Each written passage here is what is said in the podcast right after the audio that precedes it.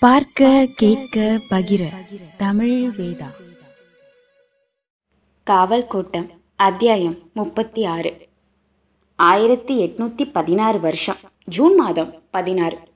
Maharaja Shri colonel Colin Mackenzie Sahib surveyor general இந்தியாதுரை அவர்கள் உசூருக்கு கோயம்புத்தூர் ஜில்லாவை சேர்ந்த திண்டுக்கல் வகைரா விருபாட்சி பாளையப்பட்டு ஜப்தி ஜமீன் திருமலை பொன்னப்ப நாயக்கன் மிகவும் வணக்கத்துடனே எழுதி கொடுத்த மகஜர் என்னவென்றால் இருபதாவது பட்டக்காரராகிய என் தந்தையார் திருமலை குப்பல நாயக்கர் முப்பதாயிரம் பொன் பெருமான விருபாட்சி சீமையை அனுபவிச்சு கொண்டு வர நாளையில் அலெக்சாந்தர் குளோட்துரை அவர்கள் வந்த சமயத்திலே விருபாட்சி வகையிருப்பு குடக்கூலி வருஷம் ஒன்றுக்கு மூவாயிரத்தி இரநூத்தி ஐம்பது வராக நியமிச்சு சன்னது கொடுத்தார்.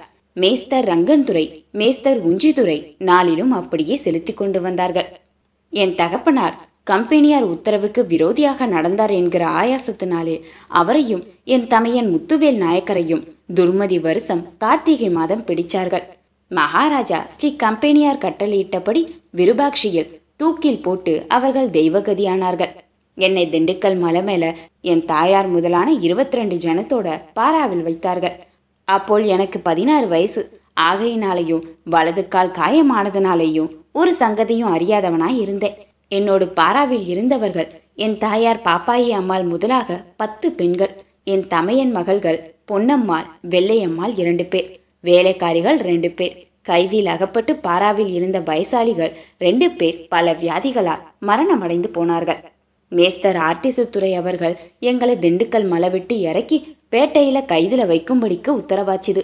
அந்நாளில் வெங்கல பாத்திர உருப்படி பதினோரு மாத்திரம் என்னிடத்துல சேர்த்து ரசீது வாங்கி கொண்டார்கள்.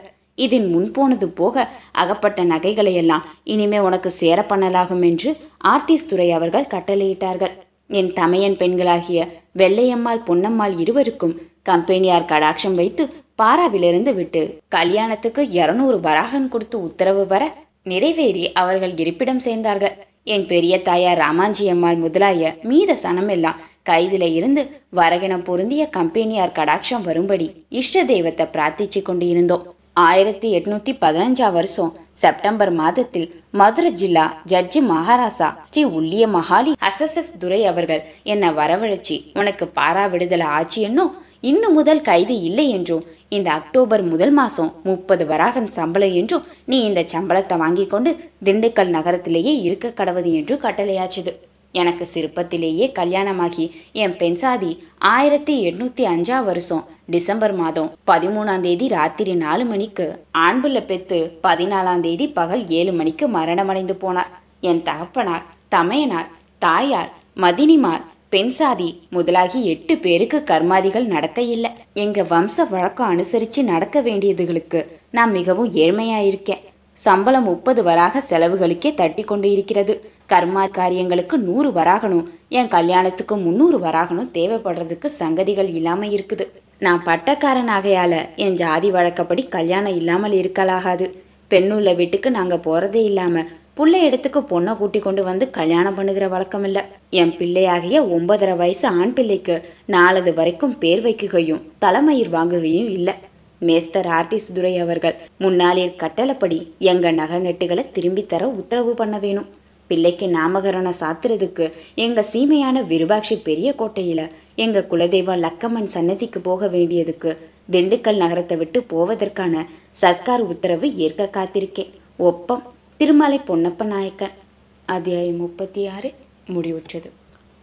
அத்தியாயம் முப்பத்தி ஏழு மாயாண்டிக்கு இளவட்ட முறுக்கு உச்சத்தில் இருந்தது. நான்கைந்து பேர் தான் மாயாண்டியோட கொத்து. அந்த கொத்து களவுக்கு போனா அது ராஜ களவுதான். பெருங்கொண்ட மாளிகையின் கற்கள்தான் அவர்கள் கண்ணம் போடும் தகுதியை பெறும். கண்கட்டாத பெரும் வித்தைக்காரனின் செயல் என அது நடக்கும். ஒரு களவு முடிந்தால்தான் ஊர் வந்து சேர்வார்கள். ஆனா அந்த களவு முடிய மூன்று நான்கு மாதம் கூட ஆகும். சுத்துப்பட்டியில் களவில் மிக தேர்ந்தவர்கள் எல்லாம் மாயாண்டி கொத்தோடு ஒரு முறையாவது களவுக்கு போய் வர ஆசைப்படுவார்கள். கன்றை பிடித்து கட்டிவிட்டு பால் கறப்பதைப் போல ஊன்றி உள்ள கண்ணக்கோளில் இரவை பிடித்து கட்டிவிட்டு கறந்து வரப்படும் களவு அது. ராஜ என்றால் ராஜ களவுதான் அதற்கு பெரும் காத்திருப்பு தேவை. நாகம் அடைக்காப்பதைப் போல அடைக்காத்து கிடக்க வேண்டும். துப்பு சொல்கிறவனிடமிருந்து சமிஞை வந்தால் அந்த கணமே களவுக்கு முயல வேண்டும். சமிக்கை வந்த நேரத்திற்கும் பொருள் எடுக்கப்பட்ட நேரத்திற்கும் இடையில் இருக்கும் காலத்தை வைத்துதான் அந்த களவு மதிப்பிடப்படுகிறது.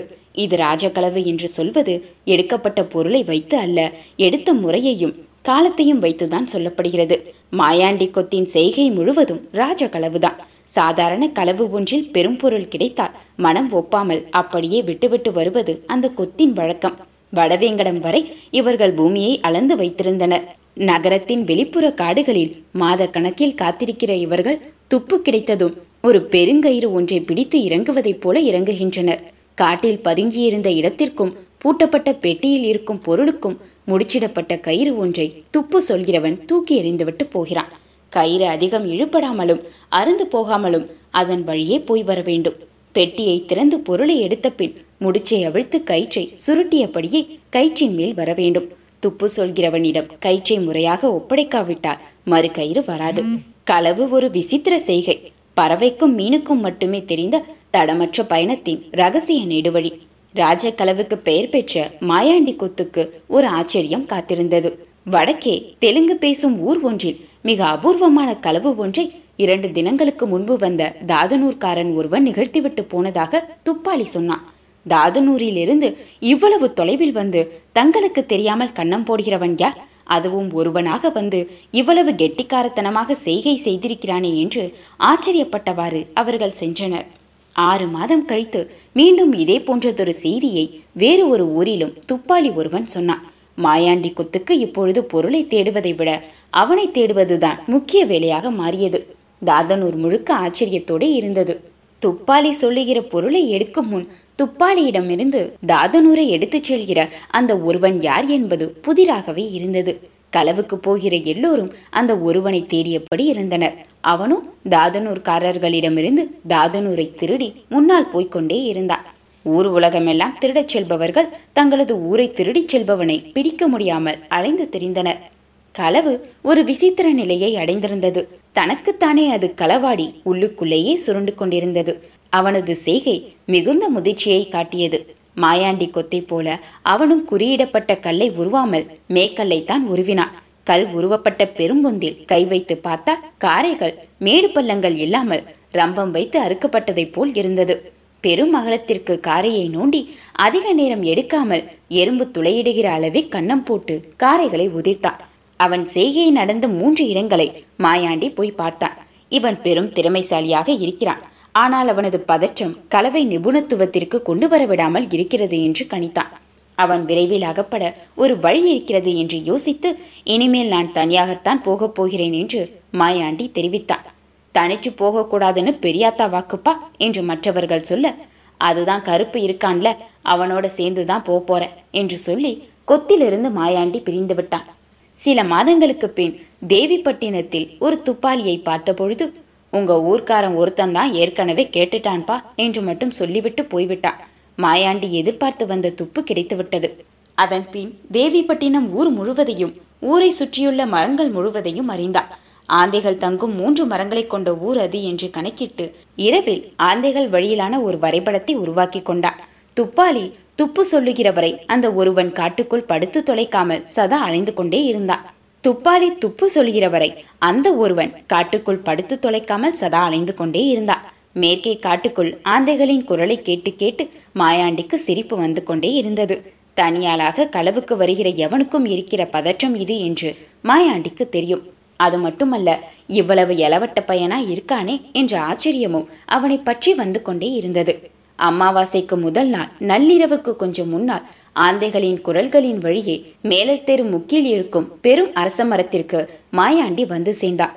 மூன்றாவது வீட்டின் அடிவார கல் ஒன்றின் காரையை அவன் நோண்டிக் கொண்டிருந்தான்.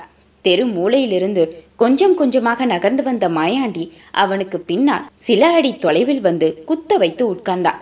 பெரும் பொந்தொன்றில் இருள் அப்பி கிடப்பதைப் போல் அவன் மூளையோடு மூளையாக ஒடுங்கி போய் உட்கார்ந்திருந்தான். ஆந்தை அரச மரத்திலிருந்து விடாமல் அலறிக் கொண்டிருந்தது. அவன் காரையை நோண்டுவதை நிறுத்திவிட்டு ஓசையை கணித்தபடி இருந்தான். எங்கும் பூமி மிதிப்படவில்லை.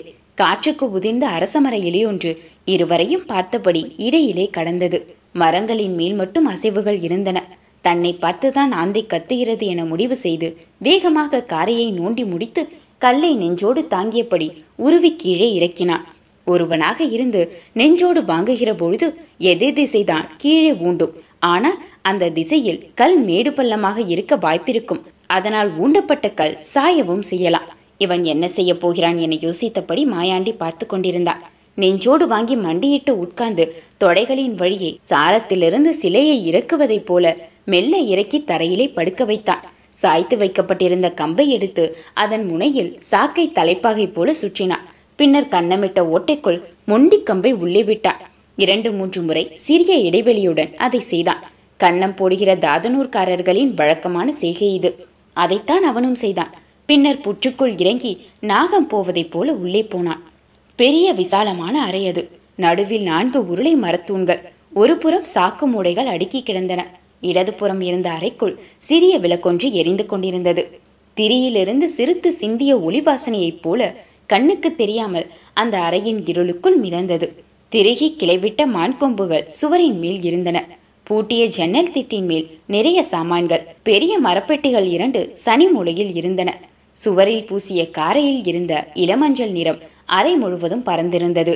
இருளில் தரையின் வலதுபுறம் வரிசையாக ஆட்கள் படுத்து கிடந்தனர். பெண்களும் அதற்கு எதிர் திசையிலே படுத்திருந்தனர். நடுமையத்தில் படுத்திருந்த ஒருவனின் குரட்டை சத்தம் அறை முழுவதும் வியாபித்திருந்தது. உள்ளே வந்தவன் வீட்டின் முன்புற கதவின் தாழ்பாலை ஓசையின்றி திறந்து வைத்துவிட்டு மெல்ல நடந்து சனி மூலையில் இருந்த மரப்பெட்டியின் ஓரம் உட்கார்ந்தான். பின்னர் எதிர்குரட்டை ஒன்றை விட்டு பார்த்தான். குரட்டையின் சத்தத்தை வைத்து அவர்கள் தூக்கத்தின் ஆழத்தை புரிந்து கொண்டான் வரிசையாக படுத்திருப்பவர்களை கடந்து போய்தான் பெட்டி இருக்கிற உள் அறைக்குள் போக முடியும். உள் இருட்டு பிடிபட்டவுடன் மெல்ல எழுந்தார். அடுக்கப்பட்ட சாக்கு மூடைகளின் மேலே இருந்து பூனை ஒன்று இவனை பார்த்தபடி மியாவ் என்ற குரலின் வழியே கீழிறங்கியது. அதன் கண்களின் ஒளிதான் அதனுடைய சாபம். இருளின் பெருவழியில் நிரந்தரமாக அதனை காட்டிக் கொடுத்தபடியே அதனுடைய கண்கள் இருக்கின்றன.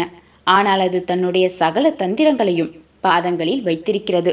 பாதடியின் வட்ட இலைகள் காற்றில் தடமற்று பறந்து மறையும். அடைக்கப்பட்ட மூடைகளின் வழியே அது இறங்குவதை பார்த்தபடி இருந்த அவன். பின்னர் எழுந்து ஒவ்வொருவராக தாண்டி உள் அறையை நோக்கி போக ஆரம்பித்தான். வெயில் காலத்தின் புழுக்கம் இருந்ததால் சிலர் அசைந்து கொடுத்தபடியே படுத்து கிடந்தனர். வரிசையாக கிடந்த மூன்று பேரை தாண்டி இடப்புறம் கொஞ்சம் தள்ளி கால்களை விரித்து படுத்து கிடந்தவனை தாண்டுவதற்காக தூண் ஓரம் வந்து அவனது இரண்டு கால்களுக்கும் நடுவில் ஒரு காலை ஊன்றி பின்னத்திக்காலை தூக்கி முன்னகரும் பொழுது அவனது நெற்றியில் ஏதோ ஒன்று முட்டியது. சட்டென முட்டியதை ஆட விடாமல் பிடித்தான். பிடியை விடாமல் தனது காலை பின்னகர்த்தி எடுத்து வைத்துவிட்டு அண்ணாந்து மேலே பார்த்தான். கழுத்து நிறைய நகைகள் அணிந்திருந்த ஒரு பெண் தூக்கிட்டு தொங்கிக் கொண்டிருந்தாள். அடிப்பாதத்தில் மெல்லிய சூடு இருந்தது. இப்பொழுதுதான் செத்திருக்க வேண்டும் என நினைத்தபடி அப்படியே பின்னகண்டு வந்து மரப்பெட்டியின் ஓரம் உட்கார்ந்தாள். குரட்டை ஒளி அறை முழுவதும் ஒரே சீராக மிதந்தபடி இருந்தது. ஒரு மரணத்தின் கீழ் எல்லோரும் ஆழ்ந்த தூக்கத்தில் இருந்தனர். பொம்பளை நாண்டுகிட்டு தொங்குறா தாயோலி. இவங்க தூங்கிட்டு கிடக்காங்க என நினைத்து ஒரு எத்து விட வேண்டும் என அவனுக்கு தோன்றியது. தொங்கிய உடல் மெல்ல சுற்றி வீடு முழுவதையும் பார்ப்பது போல் இருந்தது. அந்த அறை வேறொன்றாக அவனுக்கு தோன்றியது. எதையும் எடுக்காமல் சிறிது நேரத்திற்கு பின் கண்ணவாசல் வழியே கால்களை நுழைத்து வெளியேறினான். வெளியில் வந்தவுடன் சுவர் ஓரத்தில் கீழே வைத்துவிட்டு போன மொண்டிக்கம்பை எடுக்க தேடினான். அந்த கம்பு அங்கே இல்லை. பெரும் ஆச்சரியத்தோடு அவன் கண்கள் தேடின. அரச மரத்திலிருந்த ஆந்தை குரல் எழுப்பியவாறு மேற்கே பறந்து போனது. ஆந்தையை இப்போதுதான் அறிந்தான். தாதனூர்காரர்கள் வந்திருக்கலாம் என்பதைத் தவிர இந்த இருளுக்குள் வேறு எந்த உண்மையும் இருக்க வாய்ப்பே இல்லை.